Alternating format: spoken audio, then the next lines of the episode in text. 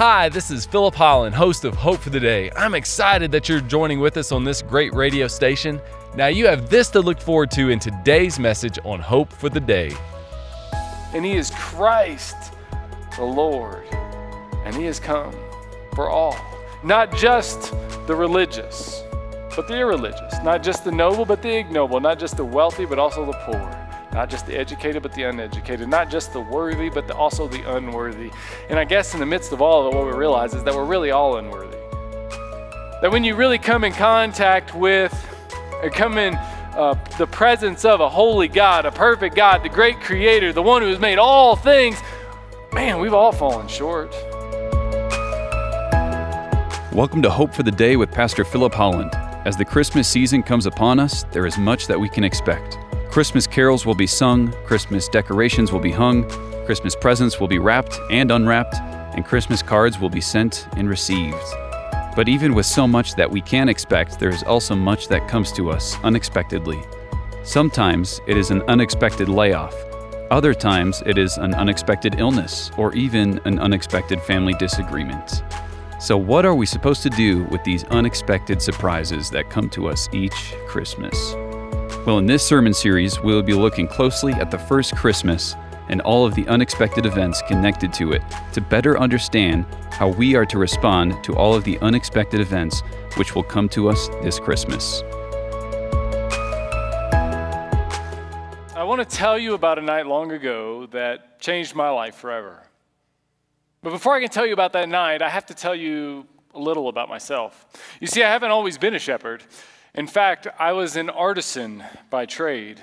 It's what I'd always planned to do. Silver and gold were my specialties. I've created some of the finest work you could see in all of Jerusalem. But when the economy soured, people didn't have the money to buy my work anymore, and I found myself without work. It was a tough time. I guess I should be grateful that I have this job, but I'm not. You see, being a shepherd is crummy work. People don't exactly look at you as if you were someone to be respected. Did you know that I can't give testimony in court because I'm not viewed as someone with credibility? Did you know that um, I'm not even allowed in the temple because I'm viewed as being ceremonially unclean? What does ceremonially unclean mean anyway? I mean, those people, they're a bunch of hypocrites. That's what they are. Hypocrites, I tell you. And did I, did I also mention the sheep? Goodness. They couldn't be any dumber than they are. The, the nights that I spend with them could, are the most boring nights that I've ever experienced in all of my life. I found myself at times just praying a wolf would come along so that something exciting would happen. The nights are long, they're cold, they're often wet. And then the sheep, they stink. And since they stink, then guess what? That means that I stink as well. I was able to provide for my family. But I was never there to enjoy what I had provided for them. I guess my wife, she stayed with me longer than I thought she would. She stayed with me longer than I probably would have stayed with me. It just got to be too much. She had to do what I told her she would never do go back to work. We just didn't make enough money anymore. My wages were low, my hours were long, not to mention the smell again. I came home one day, she was gone. So were the kids. That was my life when I found myself on that fateful night sitting on the hillside. It was cold, it was wet, it was dark. And all of a sudden, something inside of me just broke. I'd never had anything like this happen before, but when it happened, I couldn't stop crying. The weeping just continued on and on and on. I must have wept for 30 or 40 minutes. I couldn't even open my eyes. And then all of a sudden, there was this bright light, and it went everywhere. I thought, it's too early for the sun to already rise. And I looked up, and there before me wasn't the sun, it was an angel. I was terrified. Now, I'd never seen an angel before in my life, but you know an angel when you see an angel. Immediately he said to me, Do not be afraid. I bring you good news of great joy that is for all people. In the town of David, a Savior has been born, who is the Christ, the Messiah. Now, I hadn't received good news in years, and so I didn't, I mean, I would have known good news if it hit me in the face. And he's saying, Good news? The Savior's been born. And then he went on and he said, And this will be a sign unto you. This child, he'll be wrapped in swaddling, he'll be lying in a manger. I thought, a sign. What is this a sign of? What is the sign pointing towards? And as quickly as there was one angel, there was a multitude of, of angels, more than I could count, and they were singing, Glory to God in the highest, peace on earth, on whom God's favor rests.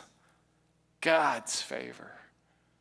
I regress back into my mind and I was thinking about God's favor. I haven't had any of God's favor on me. And then they were gone. I looked around me. I guess the commotion of it all had drawn in some other shepherds on this field. And they were all, we all, they had all seen it. They had all heard it. And we began to talk amongst ourselves about what we had seen and what it is that, that we had heard. And we decided that we had to go to Bethlehem. We had to see if what they told us was actually true. We immediately ran. We set out for Bethlehem, but as we were running, I was thinking of what the angel had told me. This will be a sign to you. The baby will be lying in a manger. There couldn't be a worse place for a baby to be born than a stable. What does this mean? Why is this a sign? We expected the Messiah to come one day, but in the clouds, in a palace, but not in a not in a manger. We thought that the Messiah would come one day for the noble, for the religious, for the wealthy, for the educated, but this setting was none of those things. What was he saying this is a sign of? And then it hit me. He said, This will be a sign to you that this Messiah he hadn't just come for the noble, but also the ignoble, not just the religious, but the irreligious, not just the educated, but also the uneducated, not just the wealthy, but also the poor, not just the, not just the important people, but even people like me. He had come for all of us, and then we came upon the stable where we found the child. He was lying there. There was something different about him. I don't know why we all did it, but we did. As soon as we came into his presence, we knew that we weren't just in the presence of a baby, but a king. We all knelt and bowed before him. There was something different about him, and there would be something different about all of us after we came in contact with him. And there has been. Ever since that day, ever since I received that news, my life has never been the same since. That where there was once anxiety, there is now peace. Where there was once anger, there is joy. Where there was once hatred, there is now love. I'm a totally different person. I don't care about the job that I do because I am not what I do. I'm who He said I was one who had God's favor upon him. And my wife and I, we've started to reconnect. We're talking, it's going to work out. One of the first things she said to me, though, was, There's something different about you. And she was right. There is something different about me. My life has never been the same since that glorious night. And friends, I want you to know that if you were to encounter that same Jesus that I encountered on that faithful night, then your life will not be the same ever again. How could it be? That glorious night changed me forever, and it can change you too. Thank you for tuning in to Hope for the Day. Our mission is to offer you hope through Christ centered biblical preaching. We certainly hope this broadcast is doing just that for you today. You might not know this, but each of these sermons are recorded live at Valley View Christian Church in the Denver metropolitan area. If you live in the city, we would love to meet you in person. We offer Sunday services at 9 and 10:30 a.m. We have programming for children of all ages, dynamic worship, plenty of opportunities to get connected beyond Sundays, outreach initiatives, and much, much more. And do you want to know why we do all that we do? Because so much of our church leadership has had their life changed by a local church.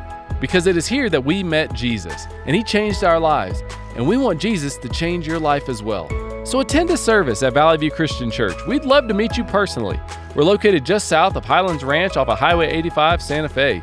You can go to our church's website, valleyviewcc.com, for more information. Now let's get back to our program.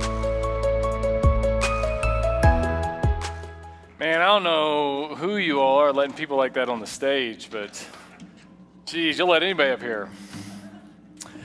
Anyhow, it, it was about, ah, man, it must have been 30 years ago. My family and I were at a water park, and on this particular park, there was a there was a slide. And for sure, things are different now than they were then because this slide was not safe in any way, shape, or form. It was tall, it was steep, it was fast, and I had to go down it.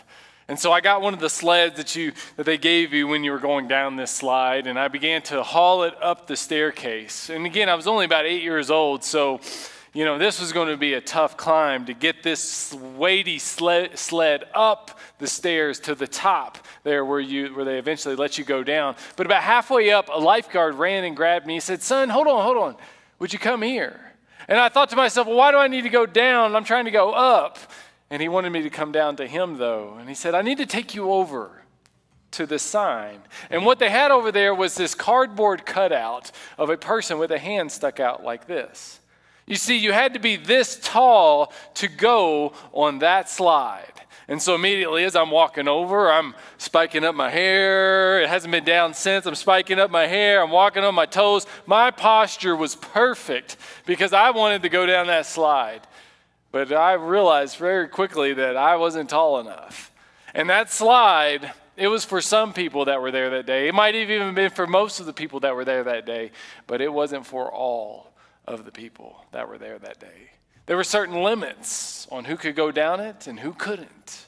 And our world is full of limits. We have speed limits and weight limits, and we have our clothes have size limits, and even certain things have age limits. What happens is that sometimes we will take those things, the limits of this world, and we'll apply them to God as well. That God, He's for some people, He's for most people, but He's not, maybe, He's not for all people.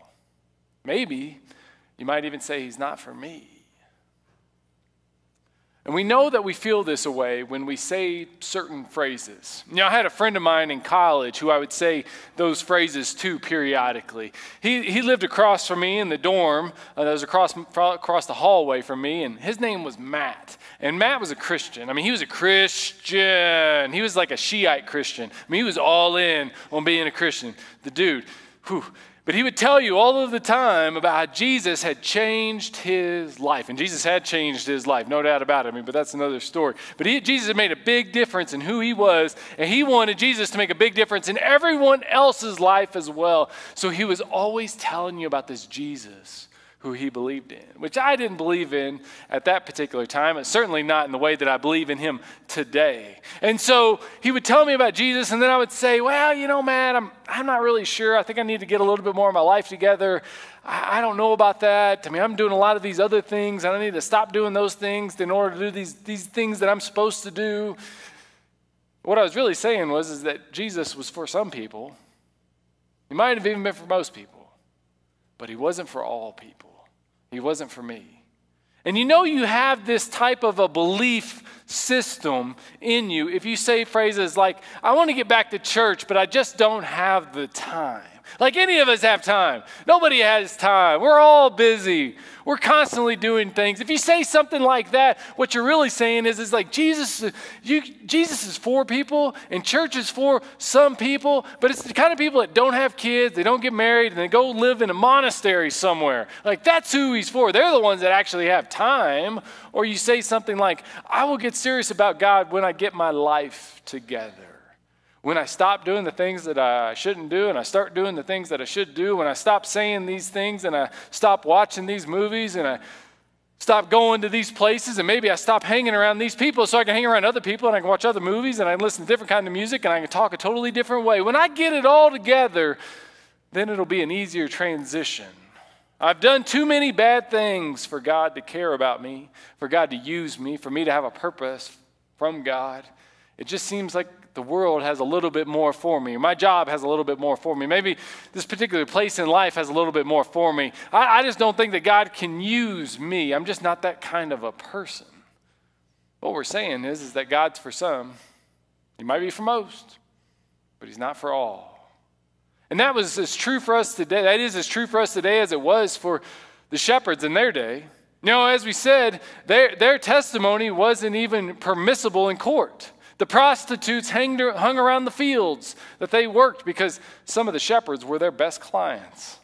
It was known that shepherds weren't necessarily the most honest of people. They didn't always keep their sheep grazing on the right fields, if you know what I'm saying. Sometimes they let them wander. They didn't have the best reputation. They were the kind of people that, if the Messiah was going to forget anyone, he would probably forget them. And then the angel appeared to them. And the angel said, Do not be afraid. Because when they when they figured when they came in contact with the supernatural, they, they knew what was coming, and what was coming was judgment. But he says, Don't be afraid. I bring you good news. And this good news ought to lead to great joy because when you really understand the good news, you can't help but be joyful. That will be for all the people. Today in the town of David, a Savior has been born to you, and He is Christ the Lord. And He has come for all, not just the religious, but the irreligious, not just the noble, but the ignoble, not just the wealthy, but also the poor. Not just the educated, but the uneducated. Not just the worthy, but the, also the unworthy.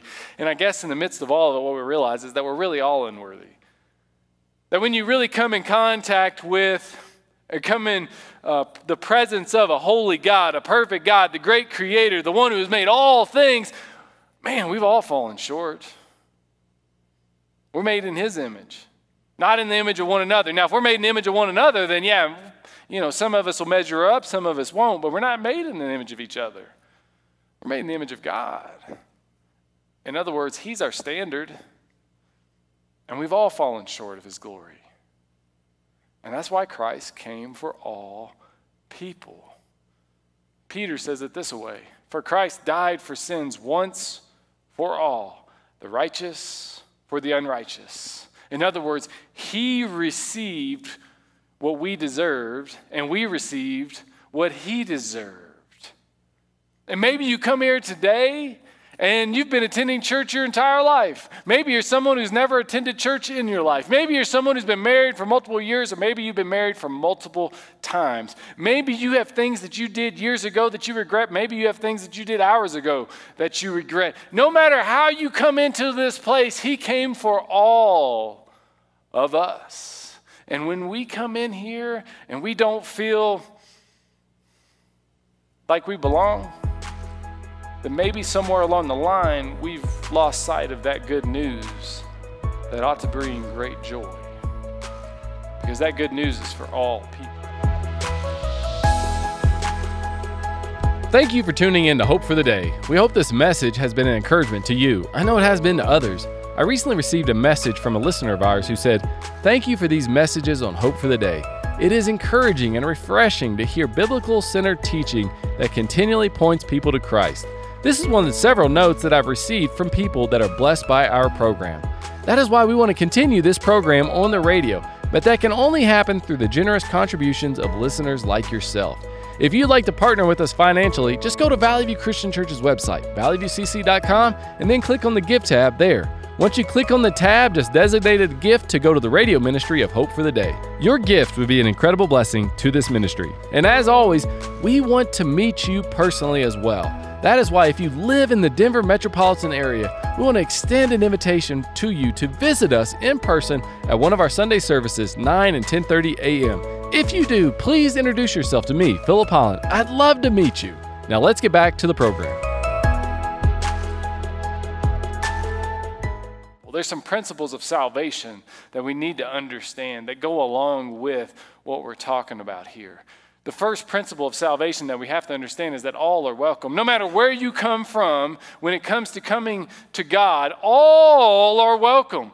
Everyone can come, no matter what your class is, no matter what degrees you have, no matter what kind of a house you live in or don't live in, or what kind of car you drive, no matter what, whatever it is that the world looks to that often segregates us, race included. All are welcome. All are welcome. The Bible says this all who call on the na- Lord's name will be saved. You see, we're not talking about universalism here. Like it doesn't get you saved, but all are welcome. About a year and a half ago, we had a gentleman come to our church, and he, he was of the Muslim background.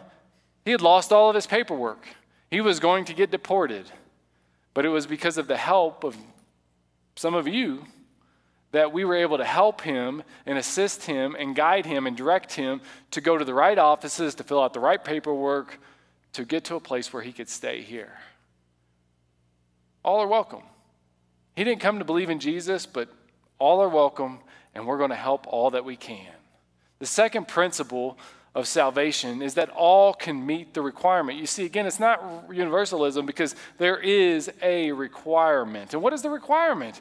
John chapter 3, verse 16 says it this way For God so loved the world that he gave. He gave us a gift. And what is the gift? The gift is his son, his one and only son. And here's the requirement that whoever, whoever, anyone, everyone, all of us who believe in him shall not perish, but have eternal life. And everyone can meet that requirement. You just have to believe, you just have to trust, you just have to have faith, and you can get in. And when you believe, the Bible says this in Romans chapter 10 that if you confess with your mouth, that it ought to lead to this verbal confession Jesus is Lord and believe in your heart that God raised him from the dead, you will be saved. And in Acts chapter 2, Peter, he is preaching this message with these principles of salvation, and he's preaching it to all of the people who are there. And as he's preaching this message, to them. They are cut to the heart. And Acts chapter 2 says it this way when they were cut to the heart and said to Peter and the other apostles, the brothers, because they believed, What shall we do? We know there's something to this. We know there's something to him. We know he's not come for some of us, he's come for all of us. What shall we do? Repent and be baptized, every one of you, in the name of Jesus Christ for the forgiveness of your sins, and you'll receive the gift of the Holy Spirit. You know, some of you maybe some of you haven't been baptized. And I'm going to get a little ahead of us here, but in February we are going to have a baptism Sunday. And we just want everyone everyone who has believed but hasn't taken that step to be immersed, to take that step, to be immersed, to talk to us about what you need to understand in order for you to take that step. Because everyone who believed, they expressed their faith, their belief in this act of immersion and baptism. That as you place yourself in someone else's hands, and we can all do that, that you're dying to yourself that you might be raised to life in Jesus, that you might truly be different in Him. And we can all do that. And the third principle of salvation is that all get in the same way. The world is full of many paths, paths that we can all take. But Jesus said, narrow is the way, narrow is God's way. Why is it narrow? Not because he wants it to be hard. No, no, no, no. He wants it to may, be simple. You know, if we had three paths, paths, we'd probably want four. If we had five, we'd probably want six. We're never content. And so Jesus just made it really simple. He said, Here's one. And I am that path. I am that way, and the truth, and the life. And no one comes to the Father except through me. And God, He has given us this gift. Because we deserve it? No. Because this sounds fair? God's not worried about fair. Fair went away a long, long time ago. Fair went away in Eden, but God began to reconcile back to Himself us. Not because it was fair, but because He loved us. In Romans chapter 5, verse 8, it said, But God demonstrates his own love for us in that while we were still sinners, while we were the ones who deserved punishment, while we were the ones who deserved judgment, while we were the marginalized, while we were the outcast, while we were the one who shouldn't make it in, Christ died for us so that way we would make it in to God's heavenly abode. And is that fair? No. That's grace. Is that fair? No, that's salvation. Is that fair? No, that's forgiveness. Is that fair? No, that's compassion. Is that fair? No, that is mercy. Here's the thing people ask do good people go to heaven? No. Saved people do. Do good people go to heaven? No. Forgiven people do. And that is the gift that we have been given from God. There's a new phenomenon that's taking place as people um, plan celebrations. Sometimes you'll go to a party, and when you go to the party, there'll be a gift waiting on you there. But this new phenomenon is actually for people to. Well, unfortunately, we have to bring today's message to a close. My hope is that the words spoken gave you some encouragement and will help you get through this day. Valley View Christian Church is located in the Denver metropolitan area, just southwest of Highlands Ranch off of Highway 85, Santa Fe. If you live here or are just visiting, we'd love to connect with you. Please come and attend one of our Sunday services at 9 or 10:30 a.m. And when you do, please come and say hi to me, Philip Holland. I'd love to meet you. And also remember, the Hope for the Day broadcast is available on your favorite podcast provider. We look forward to having you again with us on Hope for the Day.